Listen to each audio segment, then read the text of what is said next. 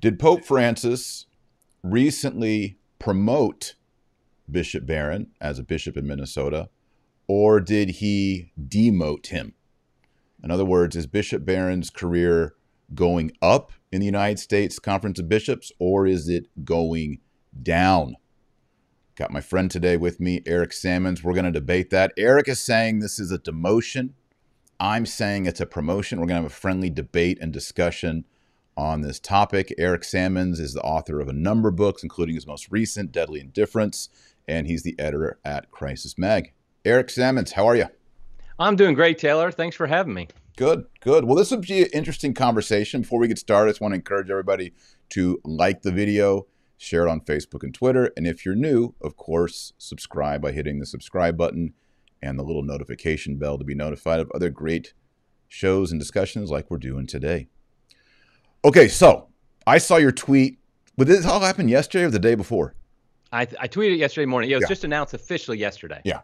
So I read you had a real long thread, and uh, you were saying that this is a demotion of Bishop Barron. And as I read it through, I, I, basically checked along with you and all that. But then after I got to the end and I, I contemplated a little bit, I said, no, I still think this is a promotion. And I didn't want to go back and forth with you on Twitter. I just texted you and said, hey, let's let's run a video. Um, there's a couple of things in, you know, of course, Bishop Barron is the most popular, well known bishop in the United States. He's the founder and president of Word on Fire. They made the Catholicism series. They make uh, enormous YouTubes with tons and tons of views, millions and millions, hundreds of thousands of subscribers. I mean, he is, there's just no competition of all the clergy, except for maybe uh, Father Mike. But in the bishop world, Barron is it. And people have wondered what is his career? Does this hurt him or does this hinder him in the long run? He's had a little bit of controversy in the past year. And uh, you've also commented on that, Eric. Before we get into the controversy, let's go ahead and open up and we'll pray our, our Father since everybody's in here. Oremus, nomini Patris et Filii et Spiritus Sancti. Amen. Pater noster, qui es in celi, sanctificetur nomen tuum, veniat regnum tuum, fiat voluntas tua, sicut in cielo et in terra. Panem nostrum quotidianum da nobis odie, et emite nobis debita nostra, sicut et nos dimittimus debitoribus nostris, et ne nos inducas in tentationem, sed libera nos a malo. Amen. Our Lady Guadalupe, pray for us. In nomine Patris et Filii et Spiritus Sancti. Amen. Amen. Okay, so Bishop Barron, controversy, word on fire, Los Angeles, etc. Uh, catch us up, Eric. Okay, so the, the biggest news, of course, is the fact that he was just transferred. He was been the auxiliary bishop of Los Angeles, which is the largest diocese in America, and it's headed by Archbishop Gomez, who has been what he's most noted for is the fact he's been passed over for cardinal. Uh, and just most recently, it was very egregious because somebody under him, uh, technically, uh, Bishop McElroy San Diego was made a cardinal. But so Bishop Barron has been in uh, Los Angeles, I believe, six years, six or eight years, you know, around that time. And that was the first time he was made bishop. Before that, he was the rector at Mundelein Seminary. And then, you know, which was at the time when he left, it, Cupich had just gotten there, I believe, or recently. So there was always speculation was was Cupich kicking him out to, to send him somewhere else. But of course, it was a match made in heaven in a lot of ways, him going to Los Angeles because as the auxiliary bishop, because as auxiliary, he doesn't have the responsibilities of an ordinary.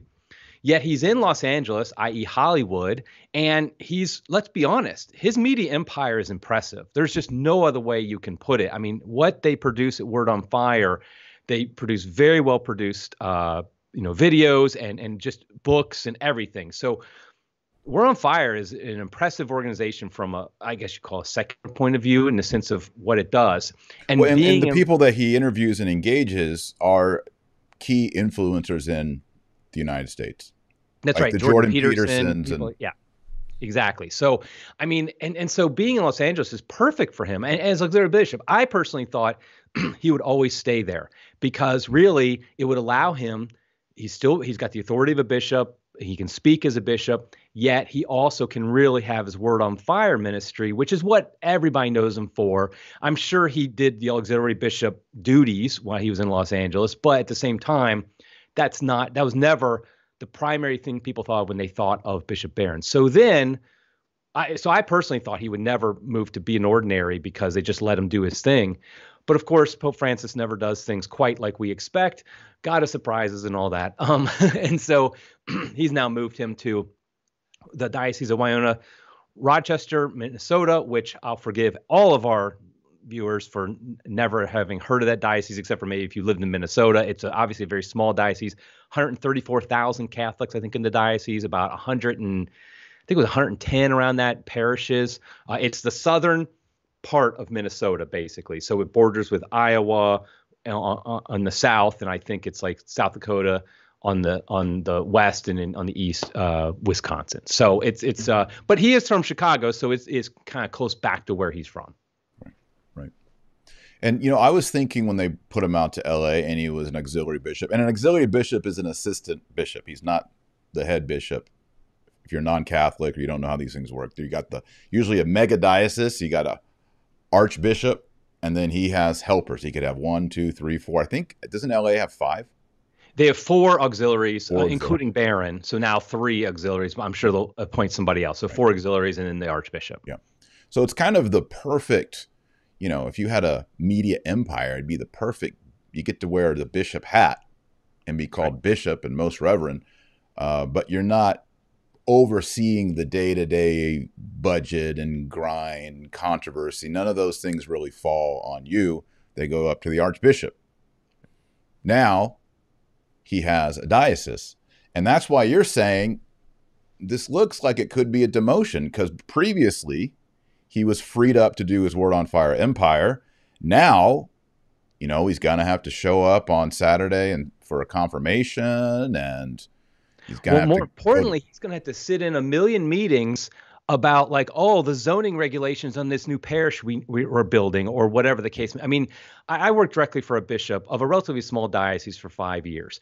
And the i mean he was constantly going. I mean it was from the moment he woke up to the moment he went to bed he had work to do and he had places to go he had things to do. And and i don't think people recognize how much bureaucracy is in even a small diocese that's not the fault of the bishop who arrives there. I mean, just that's in place the way it is. I mean, the number of business meetings, because think about it like this a bishop, an ordinary, is basically equivalent to a CEO of a decently sized company, in most of these cases, multi-million dollar company, there are a lot of meetings you have that have nothing to do with the salvation of souls, and the bishop can do nothing about that. You can't, and you can't delegate it the way most dioceses are set up, maybe all of them, a bishop has that authority. I mean, he can obviously delegate certain things, but ultimately, legally, he is responsible for the buck stop. So he has to run things well, or else he gets in big trouble. And so, personally, I don't see how you can do both. But now I will say, I just watched his press conference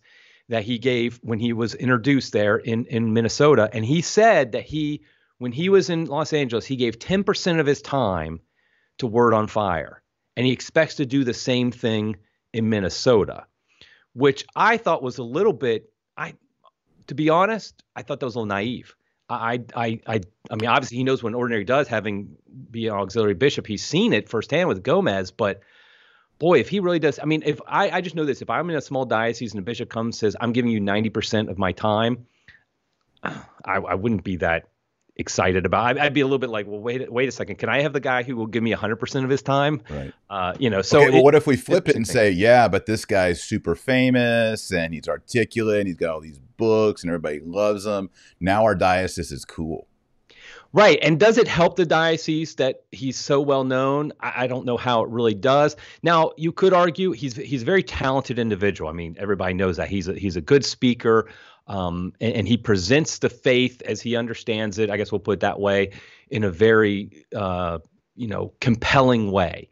And so obviously there's advantage that. And your typical bishop, let's be honest, is an administrator first. They're not a speaker. They're not somebody who can present the faith and, and give things like that. So there is the advantage there. So maybe if I'm living there, uh, you know, and I don't know much about Bishop Barron like we do. Uh, I I guess I'd be like, I guess 90% of Barron might be better than 100% of some of these other guys. right, right, yeah.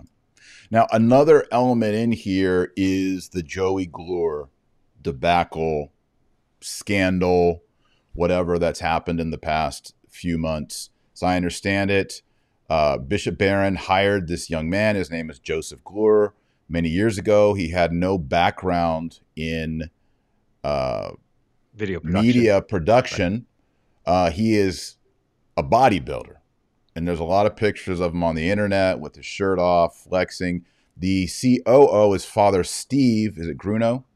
I think that's right. Yeah, Father Steve Grunow. He's also with his shirt off as a priest, flexing. There's another guy, Jared Zimmer uh, their shirts off, flexing, showing their muscles. And this kind of, for years now, people have been saying, why are these bodybuilder guys? And if you go to a Bishop Barron event, you see all these jack bodybuilder guys around Bishop Barron, and then people are raising questions, what's going on here? And then kind of their leader, Joey Gloor, who was the production right hand man. Actually, you can see him on the screen here with Bishop Barron in the studio. He's sort of a tattooed up uh, buff guy. Um, he was let go because of a sexual misconduct. So can you bring everybody up to speed on that? Sure. So Joey Gloor was uh, a bodybuilder, like you said, um, still is a bodybuilder, I believe, and he had an M- he was on an MTV show years ago. But he had a conversion after listening to I think his dad uh, gave him something by Bishop Barron. This would have been probably before he was bishop, maybe it was 10, 12 years ago, and he had a conversion. God, I mean that that's awesome. Praise God. And so then he, I think he was an English teacher for a while, but then Bishop Barron hired him. I believe it was in 2016. And within four years, by 2020, he was the highest paid employee at Word on Fire. He made like I think it was $130,000 a year, something like that. And he was the head of production, video production, media production, and he had no experience before his job in doing that. And so it just that's a little bit odd. And I people might say you're being kind of petty or whatever, but the fact is when you're a Catholic apostolate, you have to be above and beyond reproach. I mean, especially in today's world. And so that was a bit odd. And then, but he was always considered Barron's right hand man. Like when he always traveled with Barron, wherever Barron went, because he was doing the video production. I mean, I'm not even trying to imply things for people who might be trying to imply things here. Right. I'm just simply saying he was his right hand. Well, I mean, man. let's just, I, I, everyone's going to go for it. Like, here's a, I put him on the screen. This guy is just right. a bodybuilder, jack, tattoos. In this picture, he's got a giant crucifix like a wall crucifix around his neck. He's got piercings and, all this stuff. I mean, it is kind of weird when you're a celibate bishop man traveling around with a guy who who's basically a uh, underwear model looking right. guy. I mean, just imagine if Scott Hahn traveled the country with like a bunch of bikini models. Right. That's it's kind of like it is very much like that's a great. You know what I mean? Like yeah. He could be like, well, we're never in the same hotel room or whatever, but everyone just like for five years, and uh, this, Scott Hahn doesn't do that. I'm just saying, give it as an analogy, you know, or pick another bishop. You know, Bishop Strickland always travels around um, with ex Hooter waitresses or something. You know, it's just with the and it's just the pictures of of all the stuff on the internet and you're like if you're a celibate bishop and all that and then why is he the producer? And this raises all these questions. Right and if there was only one bodybuilder who former bodybuilder who happened to work there well yeah okay you, you hire people but when there's three high ranking people yeah. in the organization that are all bodybuilders it's just at the very least it's odd. Here's um so, here's father yeah. steve. I'm gonna put him on the screen. Let's see here's father steve. Same kind of thing you know just like you know, I'm, I'm you know, my, with my sons, I'm like, hey, dad, let me see your biceps. I flip my biceps. I'm not saying that there's anything wrong with that, but you know, if you're a priest, I remember watching several years ago. There's Father Steve, and uh, he did a video that his clerical shirt ripped off of him when he was moving. He's like, "Well, my muscles are so big, my clerical shirt ripped right here, or whatever." And I was kind of like, I don't know, like it's not a sin, it's not wrong, but it's just right. kind of like, why are you making a video about how your clerical shirt just ripped off your right. giant chest or back or whatever. You know, it's just. I think a lot of it is Word on Fire is known for trying to what they would call engage the culture. And I think what some critics would call be like the culture a little too mm-hmm. much. And I think traditionally Catholics have always understood that it's not just a matter of not sinning. You don't want to give the appearance of sin. You don't want to give the appearance of anything untoward to the public as much as you can, especially if you're a public figure, a bishop, a priest, something like that.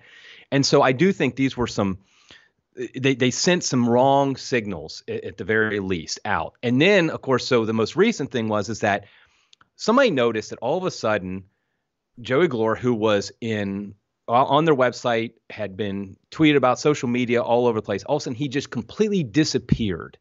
Like there was no announcement made.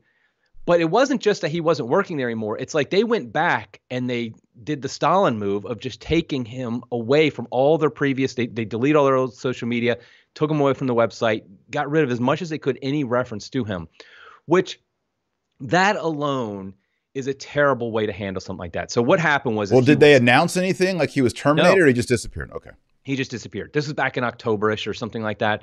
And so essentially what happened was he was accused by a number of women outside of work uh, supposedly of um, of sexually harassing them. I mean being aggressive with them, uh, things like that. So they did end up firing him and and the actual part about them firing him from what we know, it doesn't sound like they handled that part in any illegal way or even that bad of a way. It sounds like when Bishop Barron found out about the, what happened, he he referred it to the board, and the board looked into it and said, "Yeah, we're going to terminate this guy." Okay, I, I'm not I'm not accusing them of in that part doing anything wrong, but it's just what happened next. Was the public relations. Remember, that's what they're known for: is communication, public relations, stuff. The right. public relations, the way they handled it was awful. It was very much the typical Catholic institution of we have to protect the institution above all else. We put the institution above any victims, above anything else. We have to make sure Word on Fire doesn't look bad, and that's when they. And they Word on Fire is a multi multi million dollar thing. I guess it's right. not just like this is publications and right. movie videos, and I mean it's a big deal. I think it was boy, I, I, might get this wrong. I think it was 13 million is how much they made a few years ago, how much they brought in a few years ago. But yeah, I so had heard eight. I had heard eight. So okay, so it's something in that yeah. ballpark. So the point is, is that if a company, a, secular company, P&G, IBM, something like that, if they have a situation like this where one of their their highest paid employee, their one of their top people, this the highest paid Joey Gloor yeah, is the, the highest. highest paid employee. Yeah. That's right. He was the highest paid. I don't know where he ranked in the high, you know, in their in their flow chart, organizational chart. I just know he was the highest paid employee in 2020. It's the last we have numbers for.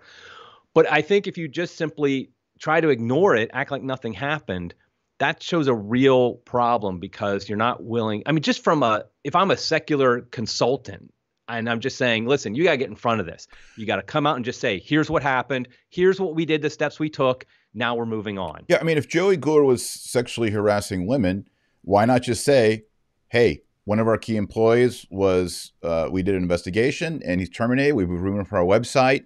We want to be transparent. I think everyone right. would have given a standing ovation to that. They right, would have been like, well, maybe you choosing this guy to be right. your front guy and your producer, Joey Gloor, was a bad decision. But once you realized that, you got rid of him and you told us instead of trying, like, did they not think the entire Catholic community was not going to notice that their bodybuilder right. dude disappeared. Right. I mean, the right hand man of, of Barron. And so ultimately, they didn't come out and say anything until it was discovered what happened. It came out that there was a meeting back in October. Internal Word on Fire, and the transcript got got leaked, and it's and it sounded like from w- when I looked at what I saw was Bishop Barron seemed at best tone deaf, just co- tone deaf to the the seriousness of the accusations and and so you know frankly all the bishops at we almost want them to be tone deaf. That's an improvement for most of them um, but so but then they and then they had a statement where they basically were trying to they're very defensive saying we're the greatest. We're so good at, at at this at the whole like sexual abuse. We we don't we take it seriously. And then when the story leaked out more then they came out and attacked the messenger attacked you know and so i they thought play, was, it was seemed to me that Word on Fire was saying we're the victim. Yes. In their first paragraph of their second press release about this, they basically, in the first paragraph, they mentioned how members of the staff had been threatened and and whatever which i obviously if that happened those people are awful who threatened them but like you what you've done there is you set the tone. You said we're the real victims here not the women who were sexually harassed by joey gloor. We're the real victims which i think is a terrible obviously that's terrible. You, you got to lead with we, we you know we feel awful about these women and uh, we're gonna if we can support them in any way we can. And we took these steps to make sure this doesn't happen again. And you and that's all you do. And so really the the reaction was just was just awful. I, I mean the way they they I, so i really my big criticism of them is the initial high oddness of the hiring of him and, and others like him, and then how they handled after it was found out publicly that this had happened. Like the part of them actually terminating him, from what we know, sounds like that was probably handled uh, properly. Yeah. Though, you know, in the the meetings that were released, I don't know if it was legal or not, there was the idea of the quotes from Bishop Barron, if they're legitimate, the alleged quote right. to Bishop Barron that, well, you know, we don't want to ruin Joey Gloor's life. Yeah. You know, these are accusations. And that kind of, when a bishop right. is saying those kind of things post 2001, 2, 3, all right. the way up post McCarrick, boy, that that really ticked off a lot of people. yeah, and actually, I forgot about one of the things he also he named one of the victims in this group in this staff meeting. According to, and I want to make sure it's clear. This is according to the leaked transcript. Now, I will say that Word on Fire acknowledged the existence of transcript, and they never said it wasn't val. They never said it wasn't accurate. Okay. They just simply attacked the fact that it was released, and there probably it might have been illegal that that was released. I don't know, but he named one of the victims in that and a lot of people didn't know that and that's a terrible thing to do. Obviously this woman deserves her privacy um, you know unless she decides to go public with something and give her name she deserves her privacy. So that was that part you're right was handled uh, poorly that that meeting and how bishop barron acted in if that's all what what actually happened. Yeah. So so here's one of the reasons um, you know getting back to is pope francis promoting or demoting Bishop Barron here is, you know, Bishop Barron is is kind of has been in a bit of a dumpster dumpster fire the last few months. And Word on Fire, although it's not necessarily based in LA, they still have, I think, the Chicago presence. I think they have a Texas presence. That's right. Um, so they're kind of, all kind of over. But it seemed, and Joey Gloor, the former producer of Bishop Barron, who got all everybody in trouble here, he's in California. I kind of wonder if part of this, one reason why I say I think it's a promotion is it's sort of, it's a pivot, it's a move, it's a rebranding.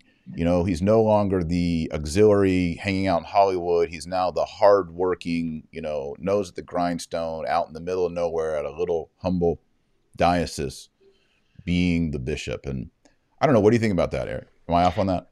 I mean, it's possible. I just I, I don't know. I, I, I personally don't think the promotion or demotion, the move, we'll call it. I mean, just so everybody knows, strictly speaking, it's obviously a promotion. You go from auxiliary to an ordinary. That is in church legal Not always. canonically. I mean, it's only in the sense of like you do. If, for example, if you're seating by ranking, you now rank higher. The, True. You know, that's all I mean by True. that. But obviously, politically, it can be a, a demotion or promotion. I think that the the issue is I don't think this move had anything to do with the recent controversy with Gloor. I, I really don't. don't. because I don't. Okay. For a couple reasons. First of all, I think this would have been in the works before uh, this happened. That's a good because point. this really came public in the last month. Second, I just don't think the Vatican cares about that stuff. I, I mean, look at who they've what they've done. They have had Right. I mean, they have a Legion of Christ uh, bishop who was just promoted to cardinal, who associated with, uh, you know, the just being associated with legions enough. Um, they they have, I can't remember where it was. Another one of the people who was promoted to cardinal in another country. I can't remember which one it was. Now he also has in his past a cover up of ab- abuse situation, right. and then of course McElroy, who knew about McCarrick he was right. told by Richard Sipe that, about McCarrick's dealings and did nothing about it. And then there's other examples that we could just go on. Yeah, and, and honestly, we know from Cardinal Tobin in New Jersey, you know, having models with their shirts off right. is no big deal. He had one living with him. Right. And he had the text "night night baby" and all that. Right. So that's his sister. Come on. yeah, I mean, so when you got a guy and he's got like his clothes ripped off and he's all oiled down, and I mean, the Vatican really does not care. No, I don't think so. I don't think I don't think this had anything to do with that part of and it. I think the best the the best example of that is this these move transfers actually take more when did the Joey Gloor thing break?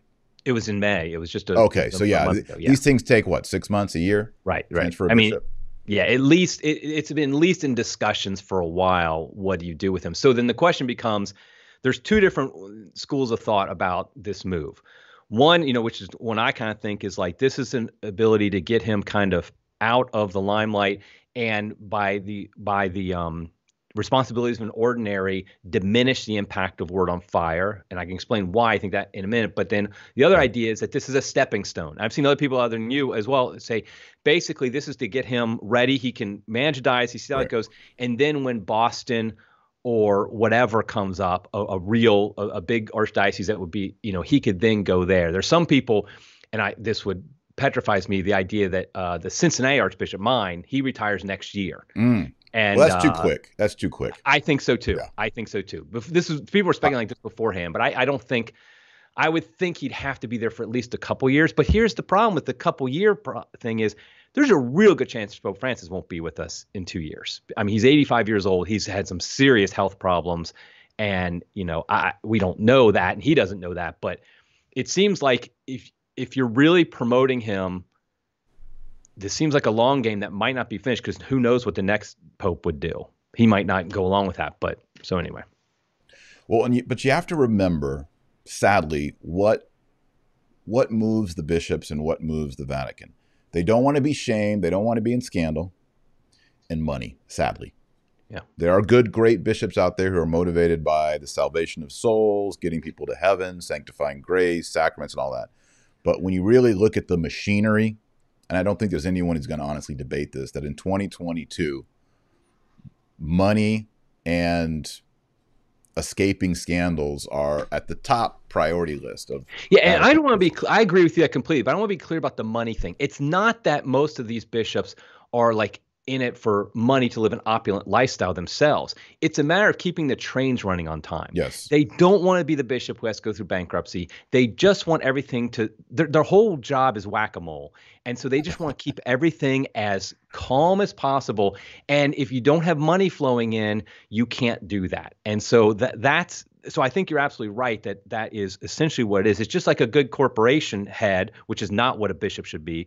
Uh, you know, he wants the money flowing in, not necessarily because I mean, obviously he wants to enrich himself on some level, but it's more a matter of he doesn't want the company to fall apart. He, you need that money to keep right. coming in to pay everybody to, to to make everything happen. And who's good at that? Who's the best bishop of doing that in America? In America, I don't know. Who do you it's think? Barron. Oh, I mean, just to bring money. Yeah, yeah, yeah, yeah. Yeah, yeah. You think, I thought you meant administration. You think he's ever, yeah, people but. are going. People have no problem, right? I mean, you said it's either eight million a year or thirteen million a year, and Word on Fire. Like he knows how to get it done. Oh yeah, no, he, he definitely he knows how to make content, but he also knows how to get the donations and how to get the income and how to make all that stuff. So one reason why I think he's being promoted and not demoted is that he is seen as a guy, just like McCarrick. I'm not saying he's wicked like McCarrick, but McCarrick was known as a money guy. Absolutely. He could get the checks. You know, he could float projects. He could bring together investors and they could create things, right? And do that was the for Rome. One thing, the reason he rose is because exactly. I, mean, I, I lived in the diocese when he was Archbishop of of DC. I was living there, and his ability to fundraise. I mean, we look at him. I mean, obviously, even through the lens of after 2018. Before that, even you look at him like, how is this guy? But no, he could raise money, and that's why he became one of the most powerful cardinals in the world. And that's and, why I think so, he's going to get promoted. I yeah. think this well, is getting him out of a little bit of trouble. Maybe not now that you kind of made that case. I'll actually grant that to you. That's that's something I hadn't thought about. But I think this this puts him in a pod waiting for the next cardinal see to open. Right. You know, and then it also puts him in the Midwest. And I really think the, the most powerful person in the American church is Cardinal Cupich, not even Gregory, though Gregory's Agreed. coming up there. But right. Cupich is the eyes and ears of Francis. Agreed. And it puts him in the Midwest waiting for, you know, give him three to five years. And then you give him a megacy.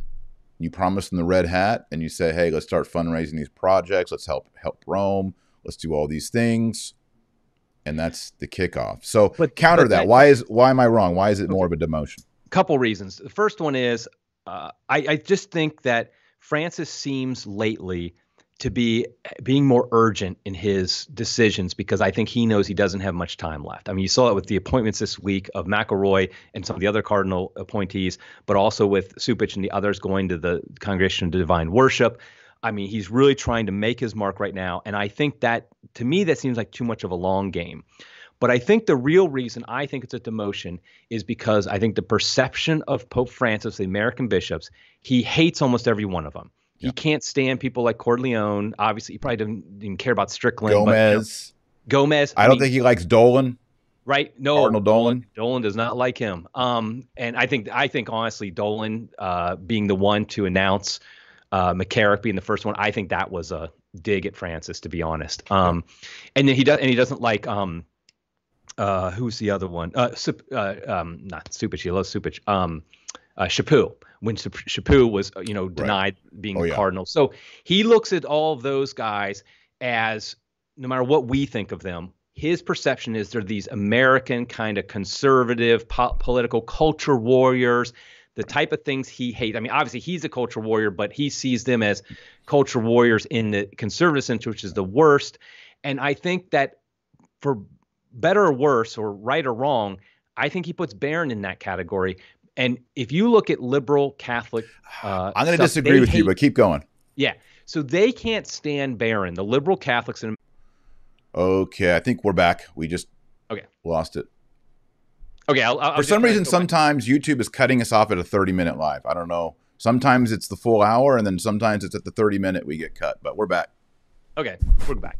So my point is, is that I think that Pope Francis sees Bishop Barron in this light of the of kind of the the more culture warrior types and if you look at liberal Catholics, they really don't like Bishop Barron anymore because of the fact that he's embraced people like Jordan Peterson, Bret Weinstein. He's gone with the real anti-woke thing lately, and I they hate that. They hate that with a passion. Now, you and I both have our opinions of of Bishop Barron that are, are not not do not agree align with that. But I think that he has Francis, that is, has put Barron in that grouping of the uh, Cordileones and the the uh, Chaput and people like that.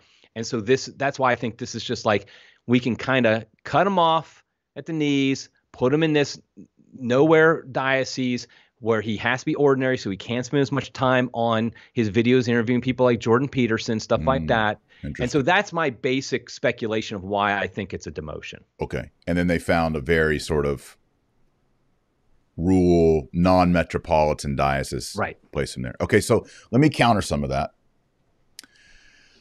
Um, if that were the case, why even make him a bishop at all? Why give him? Why give him the the power to be an ordinary and have influence over a diocese?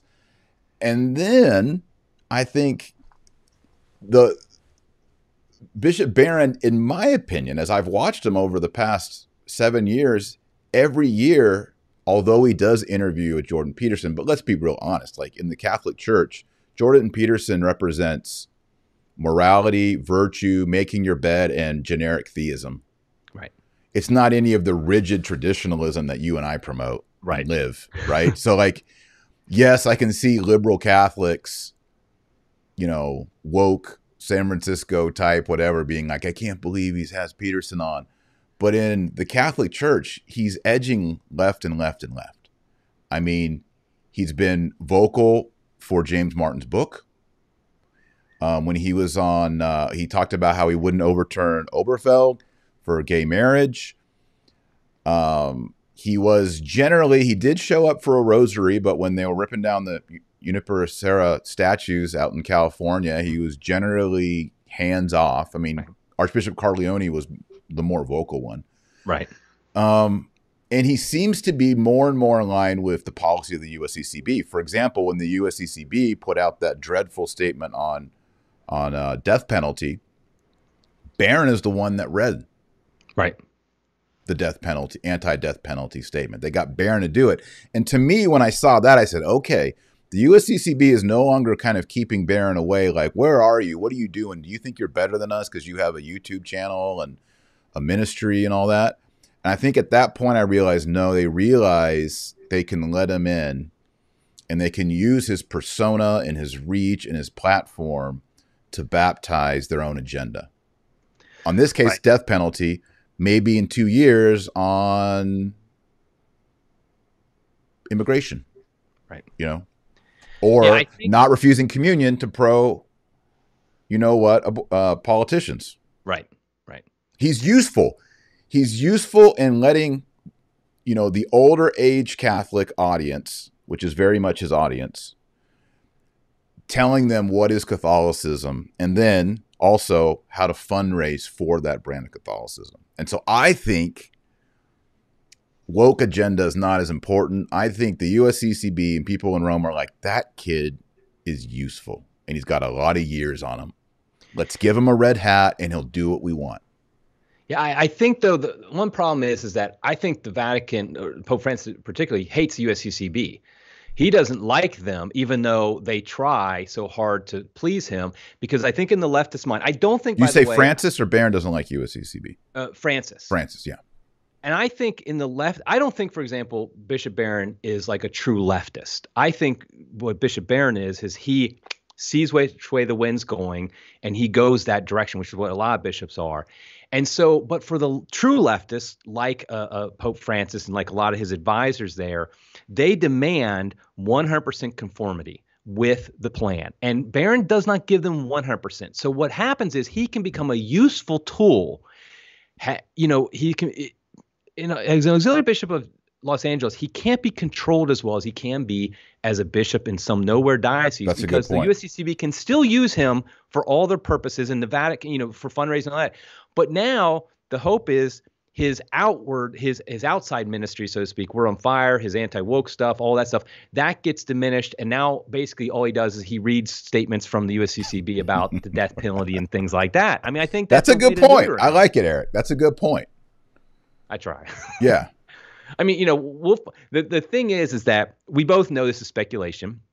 We both know neither of us know the definite answer to this, but we do what will happen will be how we'll know is the next few years. What happens to him? Does he stay there the rest of his career? Well, then I think we all kind of would agree probably a demotion. Does he then move on? Does he move on a couple years to some significant uh, diocese, become a cardinal? Then I think we'll know. Okay, this was just a plan to eventually right. make him a cardinal. And you know another another thing on the menu here is Barron can't Bishop Barron can rebrand himself. Yes and you got to ask yourself, okay, with the Joey Gloor thing and the scandal and Word on Fire kind of having, you know, this blemish on it, he may just decide, well, I'm done with Word on Fire. I'm going to now become working on becoming a cardinal and getting to, and being the most influential in the Catholic hierarchy as opposed to being in the culture, especially if his interviews with Jordan Peterson and that kind of stuff – is constantly hurting him and you know causing friction with brother bishops, he could just rebrand himself entirely. Right. I mean, he could I'm rebrand himself as like Cupich's best bishop. friend. I'm, yeah, I'm rolling up my sleeves. I'm a hardworking bishop here in the Midwest. Right. Uh, and now he did say in his press conference that his plan was so Word on Fire has an office in Illinois. I think they have one in Dallas, and they have a production team in L.A. that basically films all his stuff. He said the, he's bringing up the production team to Minnesota with him. Okay. And then the other two offices will stay as they are. Now, whether or not those people want to move, I mean, you might have to hire a new production team. Who's right. going from Santa Barbara necessarily to Minnesota? I don't know. Uh, so he will. He, he his plan is to continue to do that. But I think it will be interesting in the next year.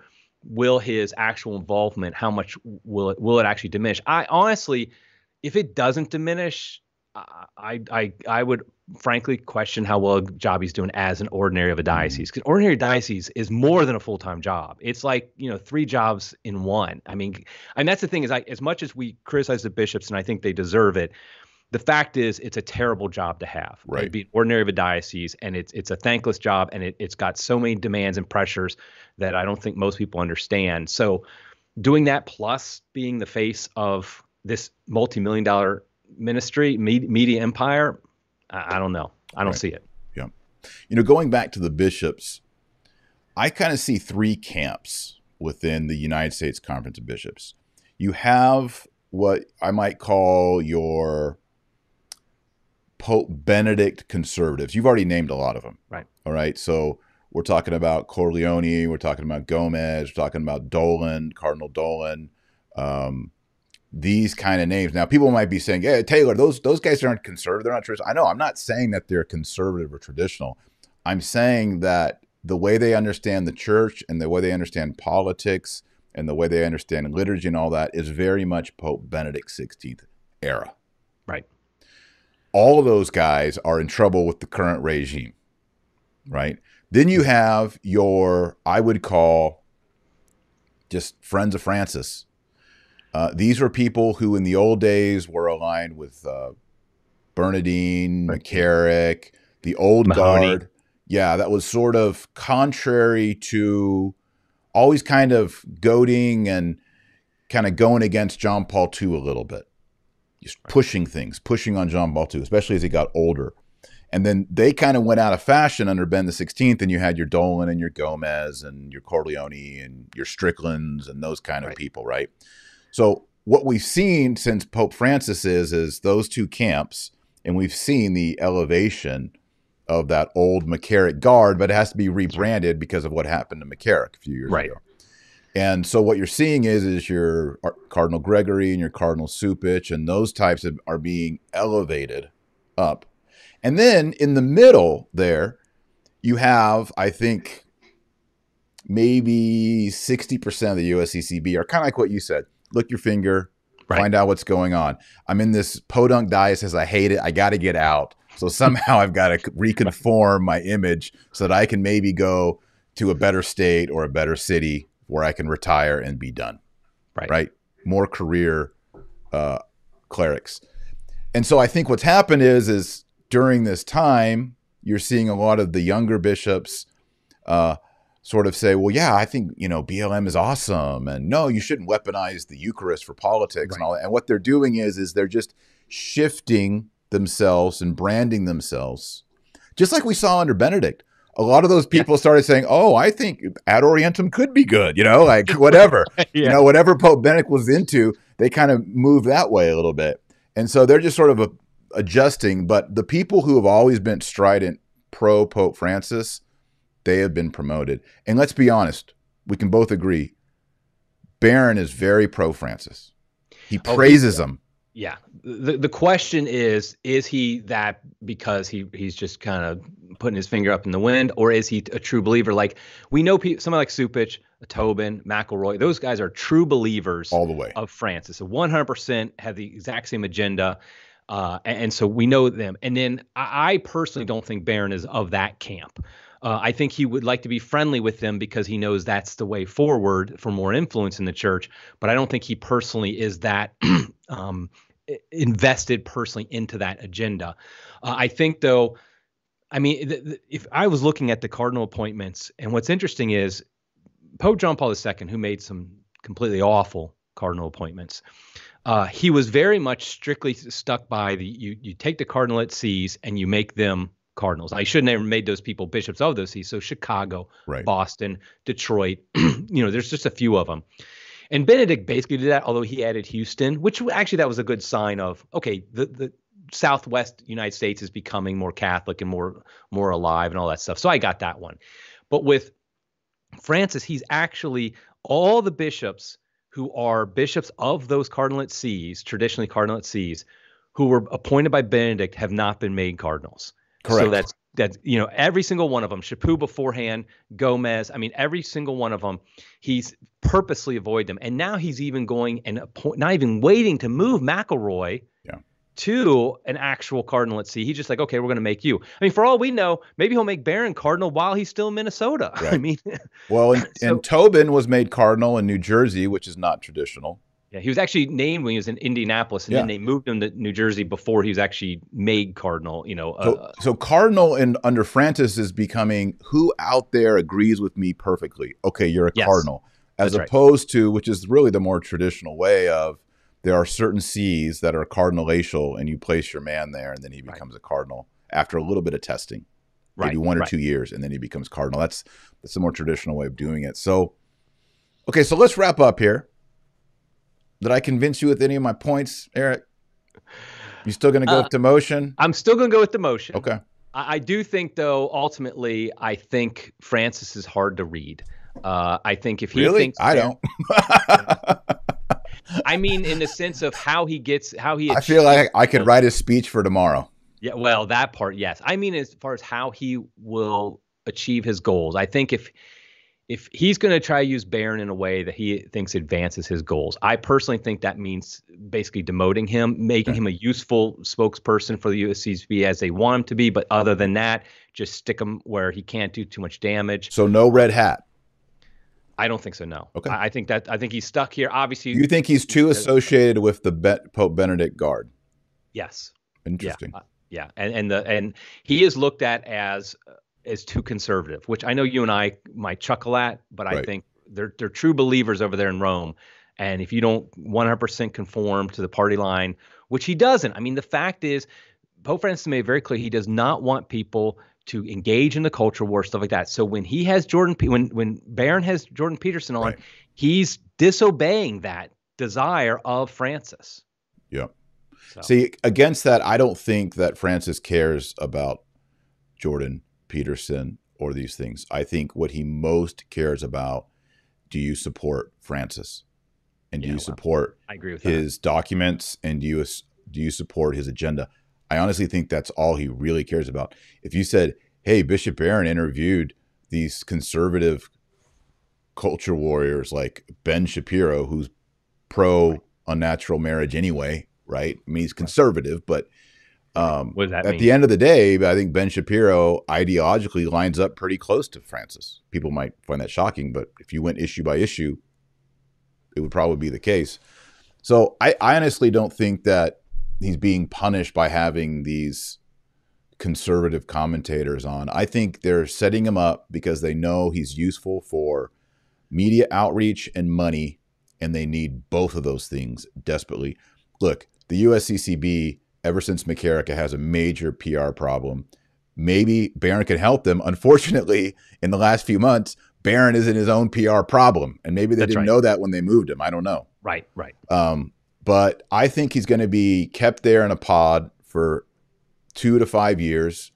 And if he's a good boy and he's been helping them and he's the spokesperson for USCCB and helps raise money uh, and goes along with the Rome agenda, I think they're going to continue. This is just part of the promotion.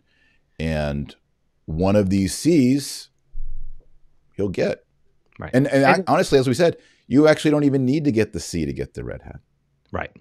It's just Francis's way of saying, this is one of my people who is following the party line, therefore he will get rewarded for it. That's right. basically what the cardinal means and, And look, the loudest voices in America right now are Cupich and, and James Martin in the right. Catholic Church. Those are the loudest two voices biggest outreach. James Martin has a bigger outreach than Bishop Barron. Yeah. James Martin doesn't have the videos, but when you look at like his speaking schedule and his book sales and his Twitter following and all that, he's huge. Yes. James Martin. And he has following not just amongst Catholics and boomer Catholics and all that. He's followed by the blue check marks. Absolutely. Yeah. Right. Um, and Bishop Barron is in line with James Martin, promotes his books, appears with them on stage. So I honestly think yeah. that over the years, Bishop Barron has drifted and drifted from being maybe a under a Pope Benedict regime or pontificate, sort of a little bit on the right, to ever since Francis, every year ticking to the left. And I think what, since he's doing that, and since he's tracking, he's going to get rewarded and he's going to get promoted. That's my final word. Very good. we'll agree to disagree on that one. Yeah. Yeah. Okay. Well, good. Well, um, all you watching, leave a comment below. Is this a promotion or a demotion? And uh, you know, one of the one of the outcomes here could be they themselves don't know. Let's give them three years in a small diocese, and then we'll know. That is true. It could just be a testing period. Like we'll yeah. decide. You know, how does he? How does he respond to this, and then we'll decide one way or the other. We know this this appointment didn't happen without Cupich being consulted. I believe Cupich is consulted oh, on every absolutely. every bishop absolutely. appointment in the United States. So I it was agree. floated to Cupich, saying, "Hey, we're going to take Barron out of L.A. What what do we do with the guy?" And he might have said, like a Godfather, "Well, I don't know if he's ready for right."